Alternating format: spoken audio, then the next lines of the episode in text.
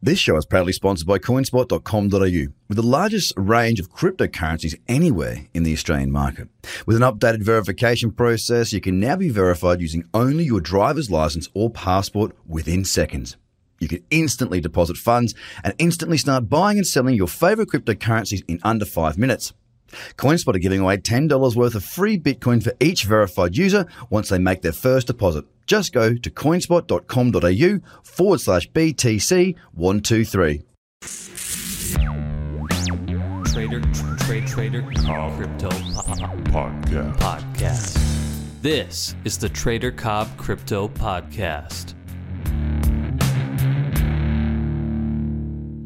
Hello, everybody, and welcome to the Trader Cobb Crypto Show. Today, we've got a guest who is uh, very, very interesting. And I say that about lots of guests, but you're going to get the understanding of why I find this very interesting in just a minute. We've got Claire Wivell-Plater, who is the chairman of The Fold Legal, which basically is a fintech company in the financial services regulation space, more or less. And thanks so much for being here, Claire. I appreciate your time. You're welcome. Lovely to be here. Excellent. Look, um, in all honesty, my introduction. I mean, you, have got a, uh, you know, you've got a page long of uh, history as to what you've done and where you've been. If you could just bring us up to speed and let us know a little bit about how you've come to where you are, that'd be fantastic. Sure. Um, I guess we don't think of ourselves as a fintech firm, but in many ways, I guess we are. But that's because we're actually a law firm. Um, and we've been working with financial services and credit businesses since 2002 the significance of that date is that it was when a very um, big change was made to the way any financial services firm is regulated. And we basically recognised that small to medium businesses who had not had a big regulatory burden until that time were going to need specialist advice and they wouldn't be able to afford it from the big law firms. So we set up a business that would um, service those firms and help them with their legal needs. And so basically, since then, we have worked with wealth management, insurance, payments, crowdfunding, peer to peer lending, robo advice businesses, um, whether they were fintech businesses using uh, digital means to deliver their services, or, of course, in the early days, people based businesses that were, were much more uh, traditional, I guess. And uh, so in 2013, when the fintech wave first started, we, uh, we, we reached out to a number of businesses and got ourselves involved in the community. And, uh, and I think it's, it's probably fair to say that um, since then we've become a go to firm for that kind of business um, for fintech, regtech, blockchain, cryptocurrency. Uh, we're working with over 60 fintech businesses at the moment. Wow, so quite qualified. That's excellent. Well, look, it brings me to my first question. Really, is um, obviously, you know, you you've seen from 2013 you named as the sort of influx as to when the services became provided by by uh, your firm. How, how, have you seen? I mean, that's what five years now, which which isn't a long time as far as years go, but as far as technology goes, things happen very very fast. And of course, with this new technology that we know as blockchain, things are happening at an even more rapid pace than in traditional fintech. How have you seen things sort of change over the last five years? And was there any key key pivotal pivotal moments when uh, when you saw that change come in? Yeah, well, in in about April 2013, um, even though it had been around by that time for five years, blockchain started to become there, there, started to be a lot of interest in blockchain. People were starting to develop um, Bitcoin, all sorts of Bitcoin services, payment systems, um, investment, um, organ, you know, opportunities. Um, uh, and and then starting in the very very early days of looking at blockchain more generally as a as a, a way of um, transacting. Um, and so I was lucky enough at that time to meet uh, some of the people who were looking at forming the uh, what then was the Cryptocurrency Association. And uh, they had organised to go down to Canberra to meet with representatives of the tax office, the um, competition commission, um, uh, ASIC, um, DFAT of all people, because it was seen, blockchain was, or Bitcoin was seen as a um, fantastic mechanism of, um, you know, making payments to um, places like the Philippines and so forth, where a lot of Australians are supporting their families. So there were pretty much most most of the government departments that might potentially have an interest in blockchain in Bitcoin were were invited to come along and basically hear about what it was, how it worked, what we saw the future for it, etc. And it was a really fascinating roundtable um, at that down in Canberra with a lot of people there. And we came away incredibly excited about the future for uh, Bitcoin in particular because the, the sort of, whilst slightly guarded as regulators always are, there seemed to be a reasonable amount of enthusiasm in the, in the room for this new technology. But then um, a dreadful thing happened, and was the tax office put decided that for tax purposes, GST uh, um, it should be subject Bitcoin should be subject to GST, and that basically meant that most of the people that we were talking with that were looking at setting up Bitcoin businesses of one type or another were effectively put out of business because it was just too difficult and nobody wanted it. It took away the revenue model for, for Bitcoin businesses if it had a 10% tax on it because it couldn't compete with, with traditional currency basically. So life was quiet then for probably about uh, a year. Then, sort of more traditional fintech like peer to peer lending and digital advice started to emerge. So we got very, very busy and engaged in that space, and and you know that's when we sort of developed that side of our business. But in September last year, um, a pivotal thing happened, uh, which was the rapid increase or recognition of the rapid increase in the price of Ethereum and um, Bitcoin and you know Litecoin and various other cryptos, pure cryptos that were around then. And it was really interesting because I'd started, I didn't start investing in crypto in 2013, but I started in early 2017. So I was feeling very happy about the gains that I'd made. And then the next thing we know, the phone starts ringing. And, uh, and we would have advised probably uh, hmm, 25, I guess, uh, blockchain slash hmm, cryptocurrency businesses since then that time. Not all of them, uh, of course, have necessarily proceeded because there are some regulatory hurdles that they have to go through, and many of them, you know, didn't necessarily have fully um, fully articulated business cases. But we're we're certainly uh, looking after quite a number of those businesses now, with some really interesting variation of roles that we're playing. What an amazing journey! I mean, we often people talk about um, you know how they got into crypto and how the journey began. Fascinating.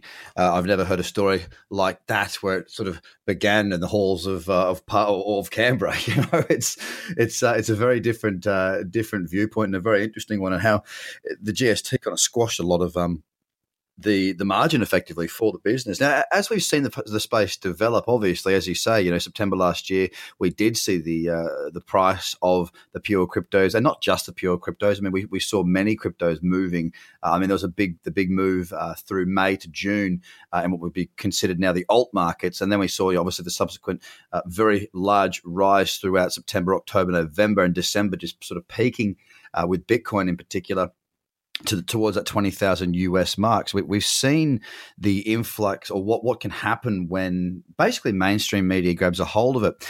As far as regulation goes in Australia, because I, speak with a lot of projects globally, I speak with a lot of uh, thought leaders, um, a lot of people that are creating all sorts of things, and some of the you know people that created Ethereum, and, and, and a lot of people, especially coming out of Asia, and you might be able to comment on this, are very big on Australia's um, ecosystem, mainly because we're a trusted country and they believe we'll do the right thing. The regulation in the space in Australia, do you see it as being like, are they open to move forward and, and open the doors a little bit more? Or are we seeing that they're, they're, they're sort of, I guess, taking a little bit more conservative approach to the regulation? I know it's a it's a tricky question, but what I'm saying is, are they open or not? No, no, It's when I'm when I'm very familiar with the. Uh, um, I've, I've, had a number of meetings with the regulator about um, blockchain and cryptocurrency regulation, and indeed, I'm part of the FinTech Australia working uh, blockchain working group that's working on trying to create a code of conduct. Uh, for um, bit or cryptocurrency globally and ICOs globally. So uh, yeah, it's something it's, that I'm absolutely passionate about. In fact, I would describe the Australian regulators' approach as being facilitative at this stage. They uh, genuinely don't want to rush out and regulate and shut something down by imposing constraints around it in a way that is ill informed because we don't know what it looks like yet. So they are relying on existing regulatory frameworks at this stage and so, what cryptocurrency businesses need to do is to understand how it is that their businesses fit within existing regulatory frameworks and follow those. Now, there's good and bad in that.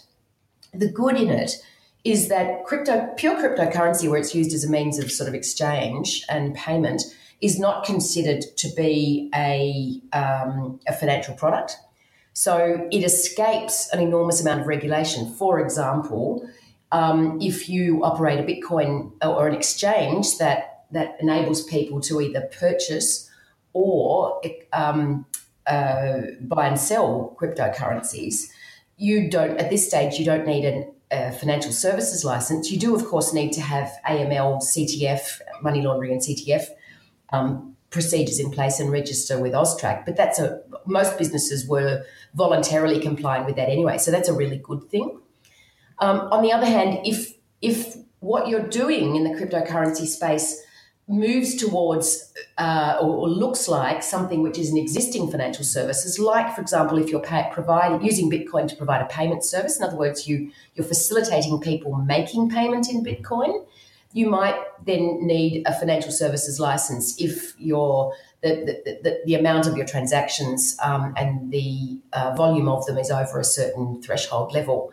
So there's that's a good example of, uh, or for example, if you're collecting money from people in, and pooling it together in order to invest in a, in cryptocurrencies on a behalf of a group of people, that might be a managed investment scheme, and you you would need various um, consents from regulators to do to, to, to actually offer that managed investment scheme to the public. So here's my confusion, right? So I had an ATO, uh, sorry, I had a crypto tax specialist on just last week, now, the ATO came out and they said, and look, this might not be your kettle of, you know, where your expertise lies, but it's just sort of a, um, a, a it, will link up. Don't you worry to what you were talking about.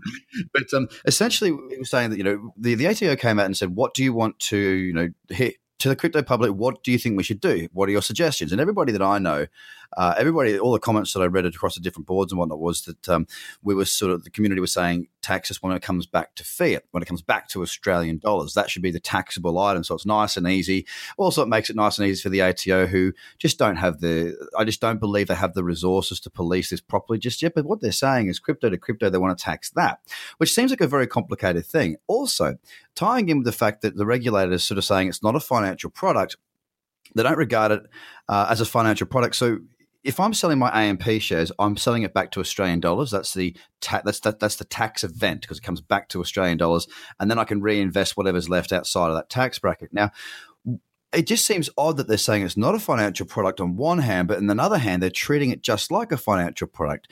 I know the ATO and the and the the two different bodies, but do you see what I'm saying? That it's almost like the left hand isn't speaking to the right a little bit. That there's a bit of confusion.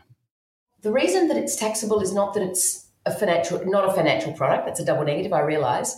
It's because of this. It's it's actually it doesn't actually matter what it is. Think about it's like a barter system, right?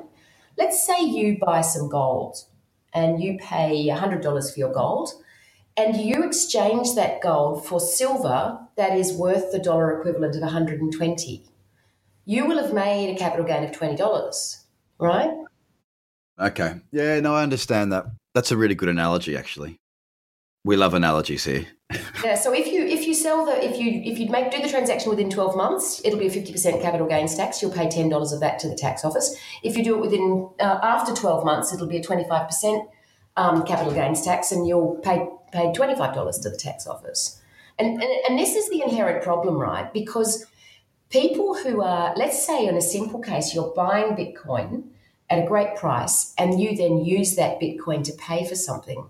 So if the value of the Bitcoin you use to pay for something at the time you sell it is greater than what you paid for it, you'll have made a capital gain that somehow you've got to like account for. And there is, it's not just the tax office not being able to police it, neither can, nobody can actually record that.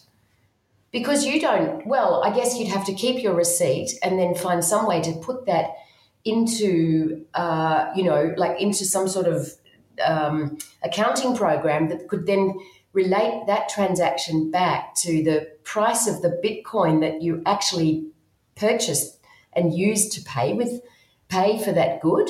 like that's that just it doesn't exist, right? Not only can the tax office not police it, but we as individuals can, at the moment can't other than manually um, uh, even calculate what it was here's a i mean this is a, a, perfect i mean people are looking at the markets now you know people that don't understand the technology that, that are you know what, what, i call millennial investors. They invest and they think that the period of investment is three to six months not three to six years. Um, just to give an understanding of like how early we still are in this space you know we don't have yet accounting software to take care of that properly. Like it's it's not in place yet. Now that's a hurdle but because that exists, the opportunity still exists for us to help to develop the space and I, understand that it needs to be regulated to a certain extent, and I, I, do look. Ultimately, I do like the way Australia is sort of handling that regulation. I.e., they're not doing any knee jerk reactions. They're not jumping up and down and banning things. They're not making it too difficult, which is really, really good. And it's why at the moment we're a bit of a powerhouse. Uh, we punch well above our weight, and, and we are a community. Although a very small population, we're a community that the world does like to work with. So moving away from that, with with what you do, obviously, you say you work with a number of different fintech blockchain technologies uh, or sorry companies. Is there anything right now like any um, particular move into a certain sector? Like we, we saw we've seen the, the, likes of power ledger and the different energy players and we see many more coming out. Is there any sector right now that you seem to be noticing a lot of traction a, a place where there's going to be a lot of disruption coming up that you're aware of right now Oh, in terms of blockchain, uh, look, because I guess I'm a financial services lawyer, the thing that I, I mean, my ultimate prediction about blockchain is that it's going to do away with all sorts of layers of intermediation. So let's, and this is really out there, okay, but let's think about property, right? Right now, if you buy a property, um, you basically have to buy the entire piece of real estate unless you invest in what is effectively a managed investment scheme, which is uh, either DomaCom or BrickX or one of those, which has fractionalized properties. But you've got to look at the way they do that. Everyone thinks, oh, I can just buy a brick, you know, through BrickX, and that's great. Actually, what they that's not true. What what the technical structure that underpins that is that they say, all right, we'll buy a you know a unit of, of, I don't know, Fairfield or something, and we will split that into a hundred portions, and you can basically buy a portion. And it's the the property is actually owned by the trustee of a managed investment scheme, but you can buy a unit in that scheme that represents, you know, a portion or a proportion of that of that land. So at the moment, there's a, even though it looks simple, there's actually a massive regulatory structure that sits around that. Similar, similarly with um, with shares, let's say you wanted to buy a Berkshire Hathaway share, right? It's massively expensive. I don't know how many tens or hundreds of thousands of dollars they are these days. The only way you can effectively buy that is to buy into a managed investment scheme that can sort of give you an interest in that. But uh, eventually, I believe that it will be possible for those sorts of um, assets to be fractionalized using blockchain without necessarily because you're going to be able to identify the um, the the underlying asset and the owner of that you know and the share the, the share of the underlying asset i think that longer term whilst we'll need some sort of a governance structure around it a little bit like strata management for example you'll actually be able to fractionalize those sorts of assets and um, and, and potentially without the need to have a managed investment scheme. Now, that is, I can tell you, that would take massive regulatory change, but I think that's the kind of impact that blockchain could potentially have in financial investing, and that would be massively exciting. It would change the game completely. It would bring more people into asset classes. Like, you, for example, you can't buy a Picasso now unless you've got fifty million dollars. Well, if we do it this way, we can still have a we can have a wonderfully diverse portfolio covering things like fine art, real estate internationally, domestically, shares. We could have a hugely you know diversified portfolio that we can manage ourselves as opposed to okay well unless we go in with a giant fund we, we, can't have exposure to many of these things. And it adds more weight for the individual to be educated about the finances and to learn more to move forward which i think is a really important thing for everybody globally. I think it's a part that's often skipped. And what it also does as well for the um, for the institutions the big the big players out there is if, if it's pitched in a way that you just did in the sense of you know let's let's fractionalize things bring in more opportunity uh, then then we can see those types getting on board and helping the space to grow by sort of championing it from championing from the front because they get a benefit as much as the consumer gets a benefit. And that's kind of in the financial services side of things. That's what I'm excited about as well. So I'm really stoked to hear your take on that because the tokenizing or, or the, you know, however you want to you know, whether you say tokenizing or whether you say, you know, breaking it down, fractionalizing, same same thing. I think that that's really where there's, um, you know, a, a, wonderful opportunity for blockchain to sort of really shake up what has been a relatively, I mean, it's been relatively untouched typically for quite a long time. It's sort of challenging the norm, which I think is really, really exciting. Is there anything else in the space at the moment that you, you find um, as a challenge or exciting or anything else that you'd like to cover while we've got you? Yeah, well, just just I should make just one qualification. I should say that that it's not possible to do what we just talked about under the existing law without a managed investment scheme right now. No, it needs to develop, and and it will take significant regulatory change and a, a much higher level of comfort with fractionalising of assets and the the governance arrangements around that but I can certainly, you know, but and so so I don't see that as a fast change, but I do see it as a potential change over time. Um, and in terms of financial services, I think a quicker win will be um, which will be trading existing financial products. So if you're trading on a stock exchange, for example, I think the potential to um, concatenate the functions of clearing, settlement, and registry um, is is a really significant thing that blockchain can achieve much much more quickly. And we are actually working with one organisation who's seeking to set up an alternative um, financial market for securitized um, loan uh, assets and also um, unlisted shares as well. And uh, and and that that I think will be a real game changer in terms of opening up liquidity in those markets. Yeah, it's it's important to look at what's close, and it's important to have a vision long term as well. I mean, as you say, you know, the the idea of um, you know fractionalizing everything that's that's a 15, 20 year play. That that's a long, long way out. But the good thing is, is the blockchain. No matter whether you look at it at the coal face right now as we stand, with the you know very early days, whether you look at it five years down the track, where we've got a little bit more regulation and possibly some more institutional players and a more evolved space and a more accepted space, and a space where it's being used more frequently, or whether you look right down the track, which is a completely, you know, overhaul revolution of the way that um, we do a lot of business in the financial services. When no matter what step you're at, there is like blockchain still fits. It's not like it runs into a brick wall and stops. It, we continue to have amazing people in the space, um, people championing it, helping to grow it, build the code, build the tech, and the, the visionaries. It's an entrepreneur's dream. Everyone's in this space at the moment. So, no matter whether you look right in front of you midterm or long term, blockchain appears to be, and I haven't got a crystal ball, believe it or not, but it appears to be something that is not going anywhere. So um, it's been fantastic, Claire, having you today. Thank you so much for your opinions. It, it's wonderful to have uh, spoken to you. And um, where do people find out more about you, follow you, and, and hear more about what you have to say and what you guys are doing? Great. Well, um, thefoldlegal.com.au, and we have a blog, so you can sign up to receive our blogs. We blog on all sorts of things to do with fintech and um, cryptocurrency. So, yeah, really love to have people on board. And of course, if anyone needs any legal advice, then give us a call on um, 02 8353 6600. Excellent. Well, guys, you heard it first here. I suggest that you all sign up to that newsletter because, uh, as you can tell from the conversation we've had today, Claire knows her stuff, not just because she's a lawyer, but because she's been at the forefront of blockchain and Bitcoin from 2013. So she's well up on it. Very interesting to hear what you have to say. Thank you so much once again for your time. And I look forward to speaking to you down the track. It's a pleasure. Goodbye. Bye for now. The Trader Cobb Crypto Podcast. Check out tradercobb.com because experience matters.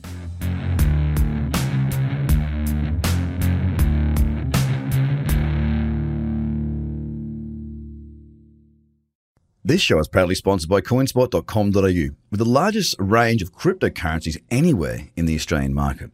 With an updated verification process, you can now be verified using only your driver's license or passport within seconds. You can instantly deposit funds and instantly start buying and selling your favorite cryptocurrencies in under five minutes. CoinSpot are giving away $10 worth of free Bitcoin for each verified user once they make their first deposit. Just go to coinspot.com.au forward slash BTC123. Views are of the advertiser, not Trader Cobb or the audio presenter.